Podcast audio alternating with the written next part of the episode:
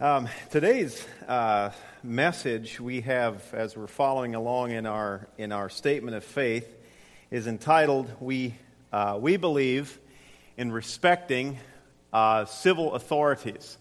And uh, today we actually um, we're privileged to have a few civil authoritarians with us today. And uh, I, let me just introduce Brian Jenkins and also Jim Link. Jim gave me the titles of they're sitting in the back there, and we're glad that you're with us today. Uh, Brian is a deputy bailiff in the Lima Municipal Court, and also uh, Jim is a clerk of courts in the same, same court as well.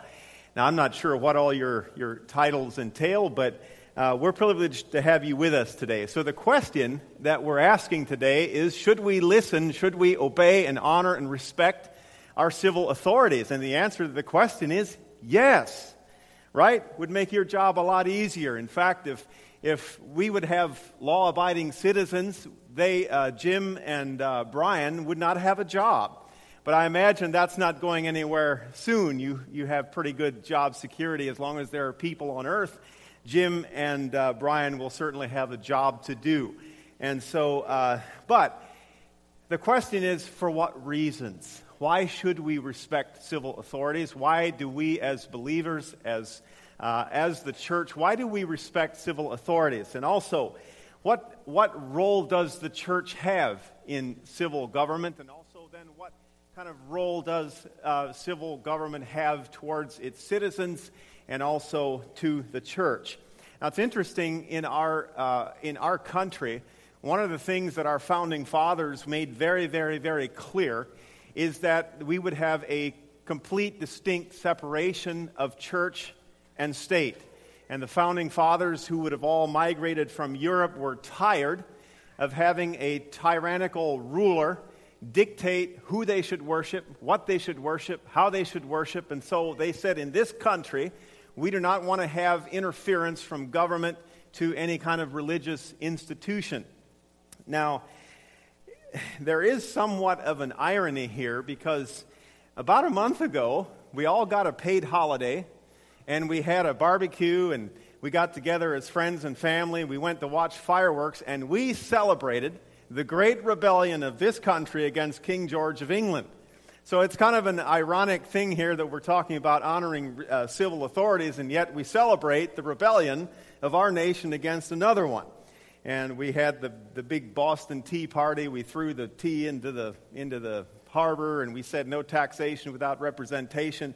And uh, so I, I thought, uh, I guess the, the question we have to ask is at what point do we as believers look at civil authority and say, all right, enough is enough?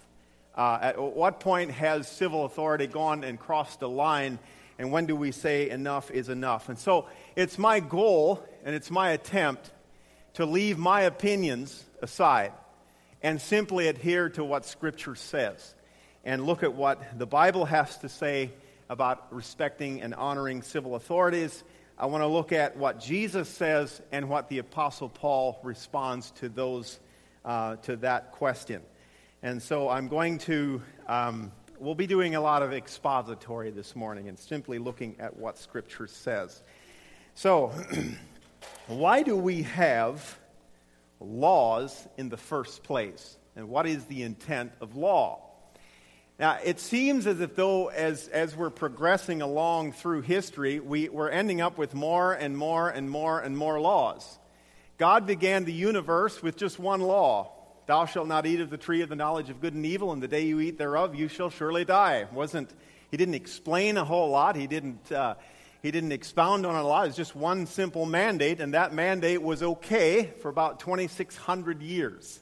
God did not give any other mandates until Moses went up to Mount Sinai and he received 613 commandments. And sometimes when we read the Old Testament, we think, oh, that's a lot of, a lot of law. It seems a bit cumbersome. But that's really nothing because in the new covenant, the covenant we are living in, in the New Testament, now, I did not actually count these, I'm just going by what scholars say. We actually have over 1,100 commands in the new covenant. So we are certainly not without law. We are still under a law. It's perhaps a bit different than the Mosaic law, but we're still under law. Now, let's go forward several thousand years in today's world, and how many laws do you think exist in the United States of America? We are a free democracy. We are a republic for the people, by the people. We get to elect our officials. We are not under a king. In fact, um, when George Washington, they wanted to crown him king after the Revolutionary War, and he simply refused it. He went home to his farm. He said, I want nothing to do with that. We just left that in Europe. Let's leave it over there. And, but he only came back as um, being an elected official by the people, for the people. So, how many laws do we have in a free country? Well, I did some research and found that nobody seems to really know for sure. There are so many of them. Some said that even a person in their own lifetime couldn't possibly read all of them. And I think the Obama health care uh, plan uh, has 11,000 pages of laws and bylaws just for that. And so I've, the, the number is, varies so much, so I, I really am not sure what to even say. But so I've, the, the number I've heard most frequently was once you take all the federal laws, you take state laws, you take local laws, you have labor unions and OSHA and EPA and all those kinds of institutions, we have approximately 325,000 laws in the United States of America. Now, that's 325,000 ways that we could violate the law. So, wherever there's more law, there's more possibility of, of violating it. And so, in America, it seems like the further we progress on, the more laws are needed to control humanity and to control the, uh, basically, bring order to the chaos that we as human beings bring. And so the law, at least in civil government, its intent is to bring order so that human life can, um, can function properly. But God's intent for law is very different than perhaps um, uh, civil government is, or I think the intent of not, not all government laws. I, uh, once you move into the realm of OSHA and EPA and some of these things, you're just not sure there's any benefit there at all. It seems like it's only beneficial to certain organizations and certain institutions, and sometimes we have to wonder what the benefit is. But God actually had benefits to his law. And I think it's important that we understand the benefit of law from God's perspective and understand and look at it through those lenses. Because the word law in Scripture is Torah, and I really wish our, interpreta- our interpreters would have never interpreted that word into law. They should have just left it Torah because that word has an entirely different meaning in the Hebrew con- uh, context than it does in ours. We don't generally think of laws as being anything positive. They seem to be binding, restrictive, they seem to be uh, nothing liberating at all in our sense, but in God's sense, they actually, Torah was to bring blessing. It was to, it was to bring guidance. If you look in Joshua chapter 1, God told uh, Joshua, If you obey my commands and you don't stray to the left nor to the right, then everything your hand touches will prosper. You will have good success. You're, you're going to, to be blessed. It's a roadmap. And so while there is no salvation in Torah. There's no salvation in law. However, it is a recipe for blessing and success. And when we as Christians want to disregard law, we're actually throwing away our blessing. Let's not throw away our blessing, but let's rather embrace it. And so, by the time, however, Jesus comes on the scene, people have used God's Torah as a means to promote themselves, as a, we, as a, as a means to incredible financial gain They've used it to separate or include or exclude certain people. And so God's Torah was, was selfishly used. And Jesus is very, very upset at the religious leaders who took advantage of their positions of power to use what was intended to bring success to people was only being used to their own advantages. And so that's why Jesus says, I didn't come to abolish the law. I didn't come to do away with it, but rather I've come to reinterpret it the way God intended it to be, and it was to be a blessing. Now, whether that is the intent of our government, which I really think it is, I really think our government has good intentions and they do want us as a people, citizens of this country, to flourish. Can you imagine the chaos if we wouldn't have traffic laws, if we wouldn't have uh, certain rules and how to engage one another and how to behave and, and those kinds of things, we'd have all kinds of chaos. And so, uh, if we look at law through the lenses of Torah, when in, in fact, I think we'll have a more positive outlook on law. So, again, I don't want to bring my own uh, opinions into this, but rather let's look at what Jesus says. Should we pay taxes to Caesar? Now, I am using, I think in our um, Romans 13 is in our um, scripture reference as far as in our, in our statement of faith. I'm going to be using that and also Matthew chapter 22. So if you want to turn to Matthew 22, because Jesus addresses this issue uh, because he's asked about it. Matthew 22, verses 15 through 22, and I want to look at how Jesus responds to this question Should we pay taxes to Caesar? Now, if you look up until this point, Jesus' political involvement is almost non existent. He comes into a world where the political scene is absolutely chaotic. And it is nothing like the United States of America. There is a tyrannical, imperial ruler in Caesar, and Caesar controls everything. Caesar decides who lives and dies. Caesar decides what kind of tax laws are going to be. You have really no, uh, you, you can't go to a court somewhere and, and dispute perhaps what your taxes should be. There is, Caesar is in, is, in, is in essence, is God in, in that type of, so that's the political scene Jesus comes in. He also leaves this world, and he leaves this world in as much political chaos as it was when he came. So Jesus' involvement in politics is very, very limited, and he only gets involved whenever he was asked a question. Now, it's very interesting in the context of this, in verse 15, he says, Then the Pharisees went and plotted how they might entangle him in his talk.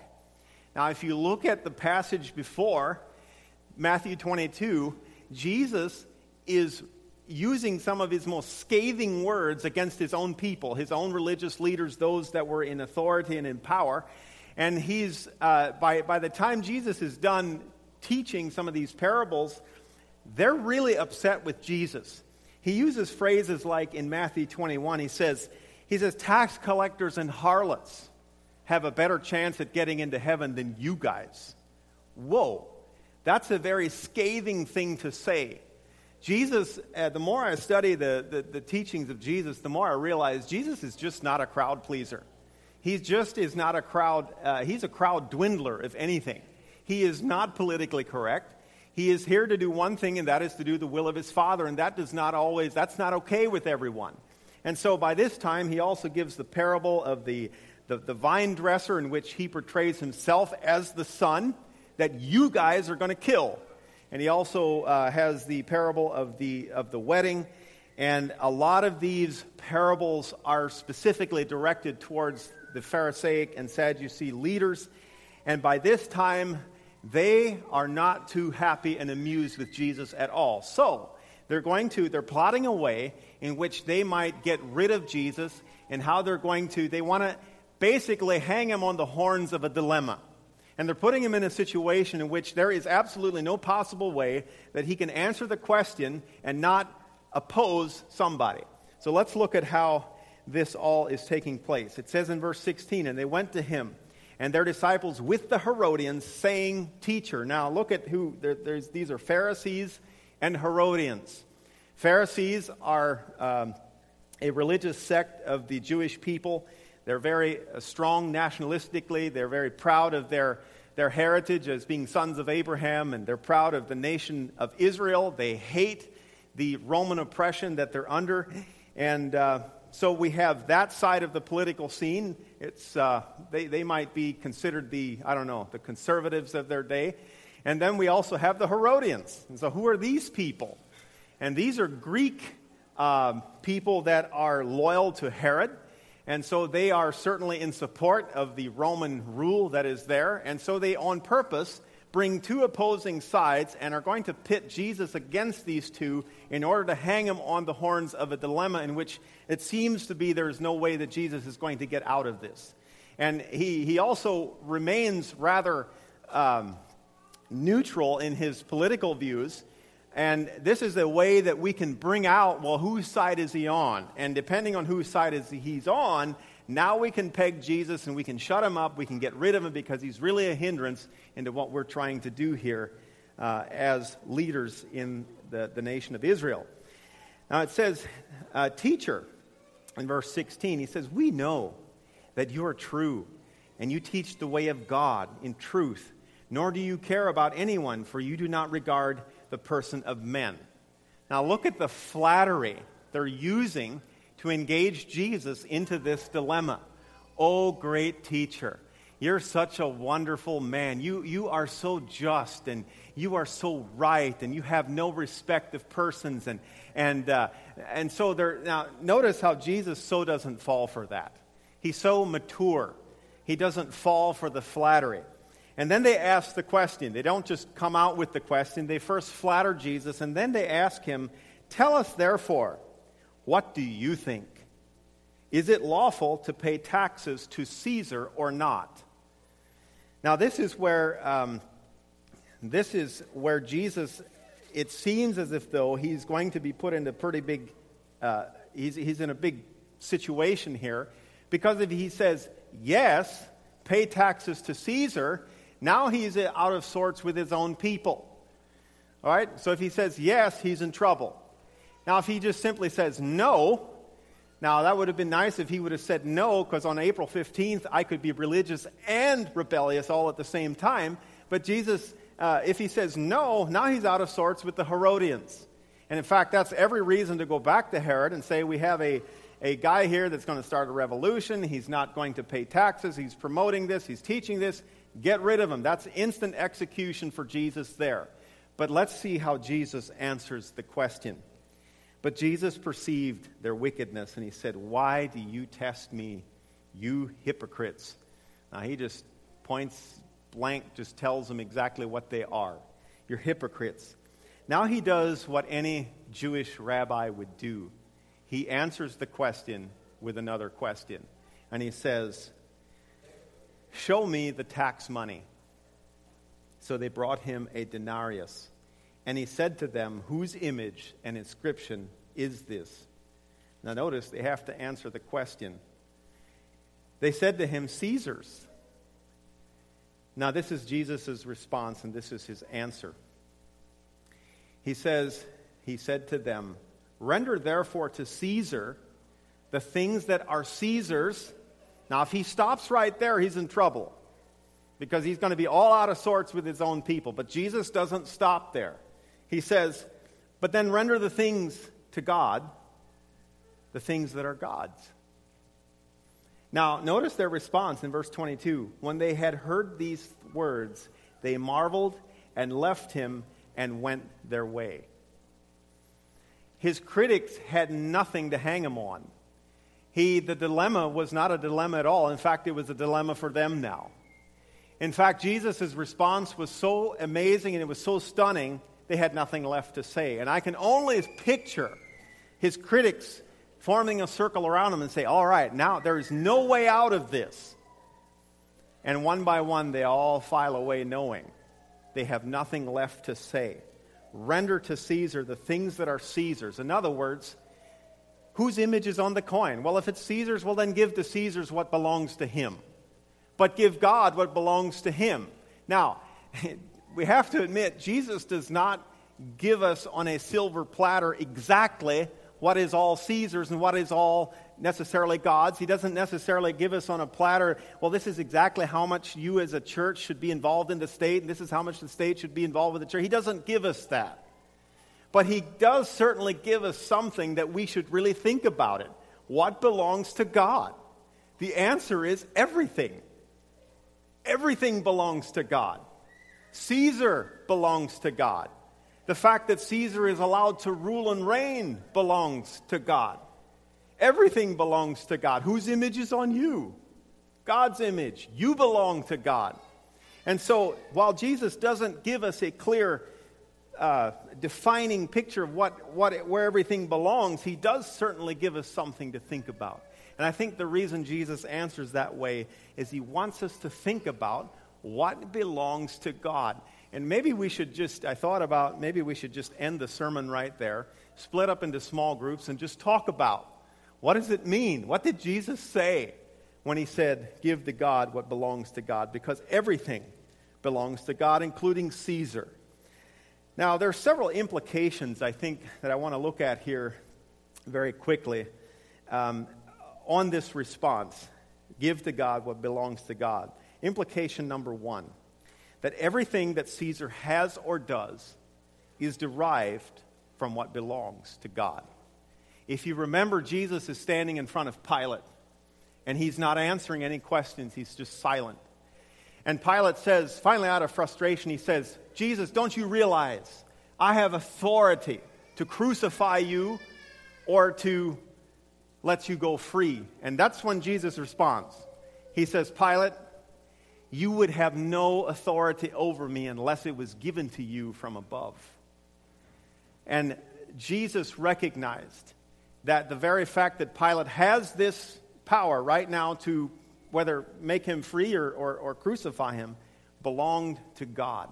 It was God's decision, and Caesar only rules as a result of the sovereignty of God. Implication number two there are limitations on civil authority. There are limitations on civil, civil government. If you look at the book of Acts, I think in chapter 5, where Peter and John are told to shut up, don't come in here, don't preach in the temple, uh, stay away from here. And they said, We're not going to do that. Nope, we're not going to do that. We ought to obey God rather than man.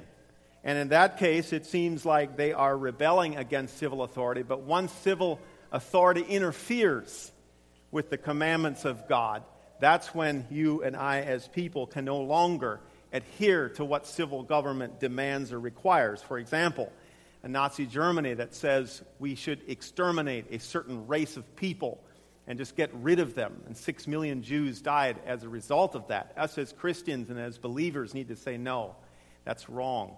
Or the killing of the unborn and things like that. We as Christians need to say that interferes with God owning everything.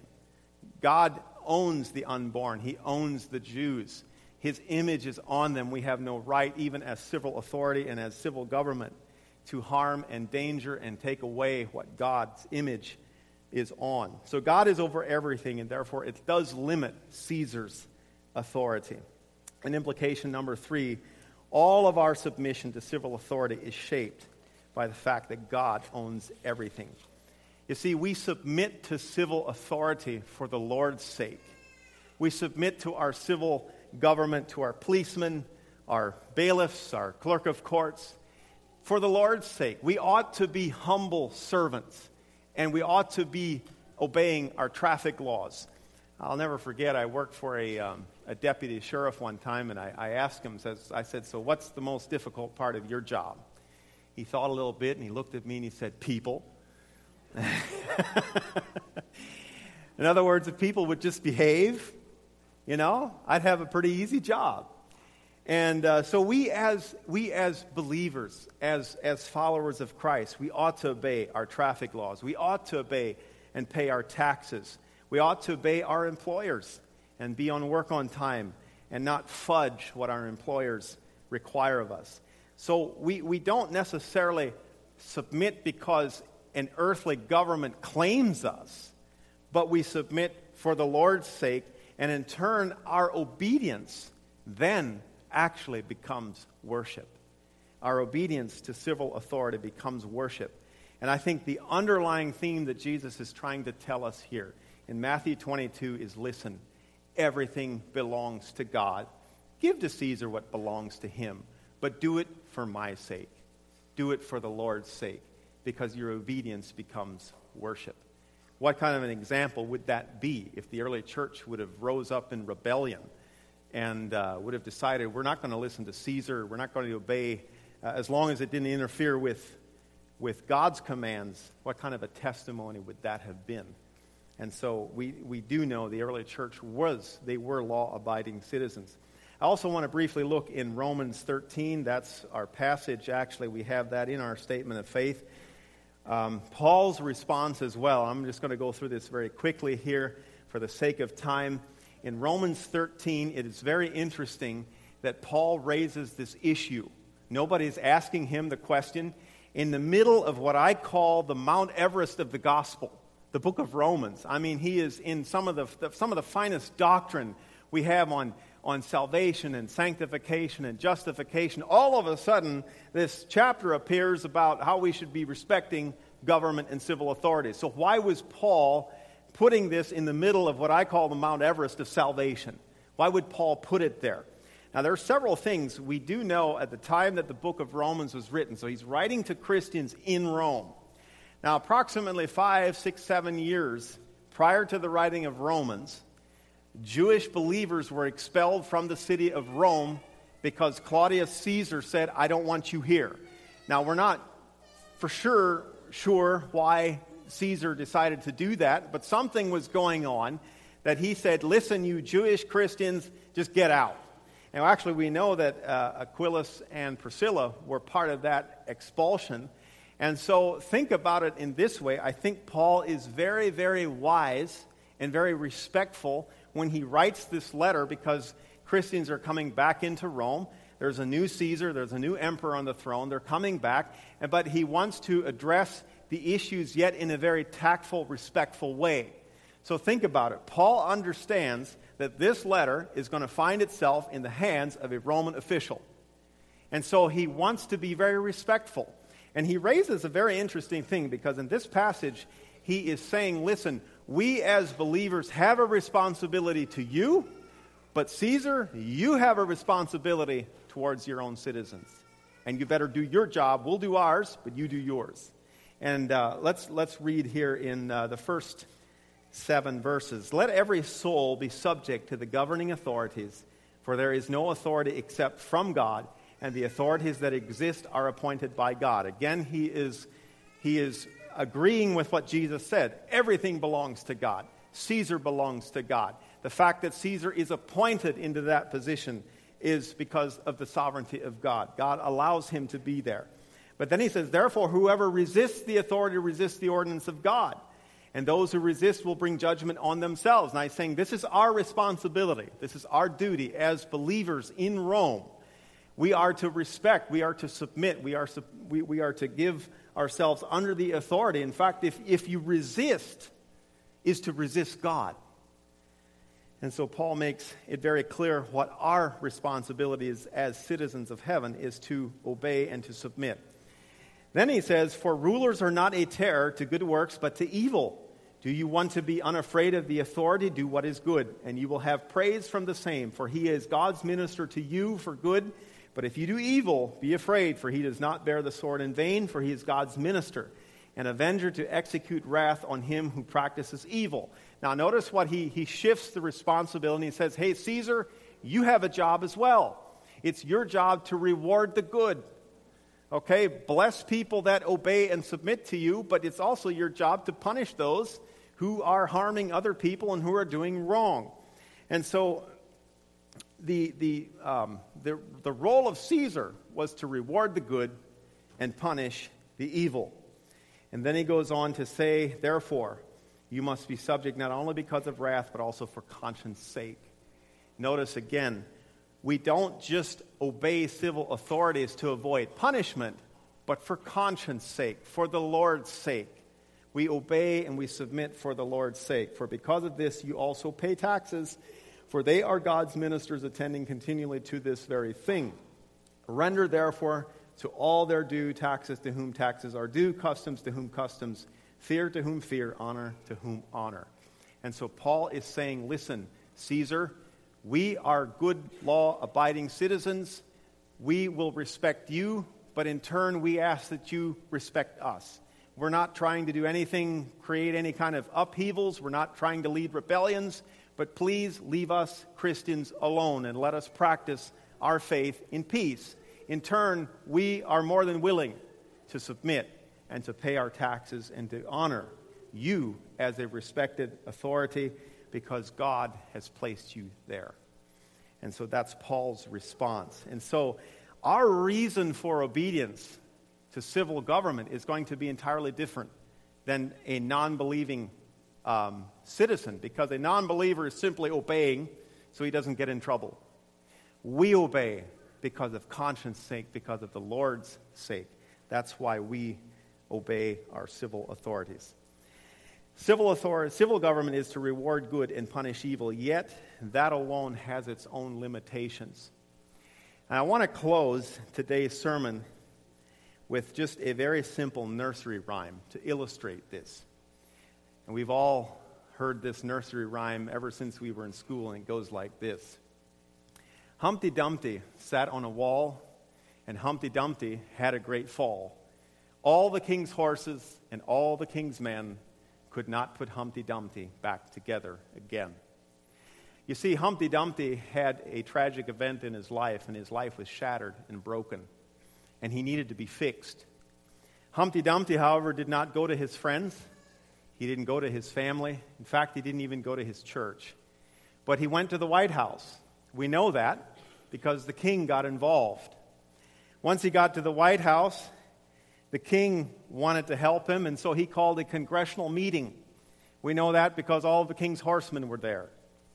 And out of their pity on poor Humpty Dumpty, they wanted to put him together.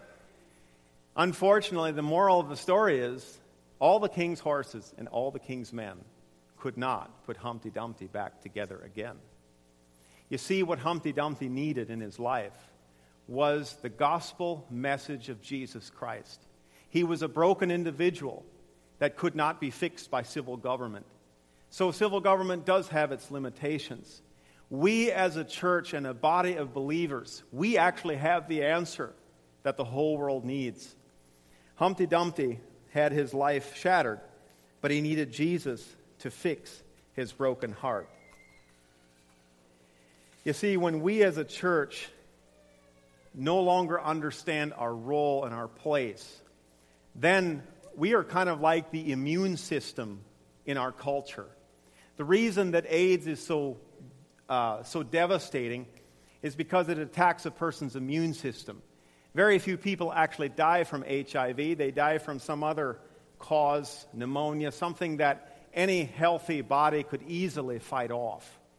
And because the immune system is under attack, simple infectious diseases come in and destroy a person. And when the culture, when us as the church no longer understand our role, and we no longer understand what is morally right and what is morally wrong, and we're so in tune with what is left and what is right, what is liberal and what is conservative, we forget that there's also an up and a down. And when we no longer embrace the truth, we also lower the immune system of our culture. And that's why our civil authorities are forced to add law upon law upon law in order to try to control the evil because we as a church aren't doing our job. On any given day, in a few weeks from now, the NFL will begin. And when an NFL team plays, there is actually three teams that take the field there's a home team, and there is an away team. Now, those two teams are never going to get along. The one team is always trying to go left, and the other team's always trying to go right. And they will play all day, and they will never agree on which way to go. But there's another team that takes the field, and that's the, fee- the team of the officials of the NFL. Now, it is not their job to side with left or right. It is their job, it is not their job to uh, to be inspired or uninspired by the bruise or the, the, the cheers of the crowd. And it is actually, they're on the field, but they're not of the field. They are in the chaos, but they're not of the chaos. And they've been handed a book. And the kingdom they represent is the kingdom of the NFL. And every decision they make is to come from the book and is to be reflective of the book of the kingdom that they are representing. And way too many people are expecting the solution to their problem to land on Air Force One. And if we just get the right elected official in place, then somehow that is going to solve the problem. But we all know Humpty Dumpty didn't get his problem fixed. Because while civil authority has its place, and it has its, its place in our world, we as a church also have ours. And I'll never forget, there was a, um, a pastor friend that I know that, uh, now here I'm going to get a little political, but forgive me for that. But he actually got invited to, when Trump was campaigning, he actually got invited to a closed circuit meeting. There were no cameras, no, no, uh, no media. And he said, when Trump talked there, there were several thousand evangelical pastors there, and he, he told them, Now, look, when I take the White House, you will have a voice there. But he said, Listen, you pastors need to do your job. You need to preach the gospel. And he said, Furthermore, look at what you've done to the, to the poor. You didn't want the poor anymore, so you gave them over to the government. And now look what our government has done with the welfare system. They've made a mess out of it. And that man told me, he said, when I walked out of that meeting, he said, he stomped on our toes because he said, you need to do your job. And I think he understood civil government has its place and has its responsibility, but so do we as a church because we are the immune system to the world. We are the answer that Humpty Dumpty needs. We have the hope of Jesus Christ in our lives. We are to be of the world, but not in the world.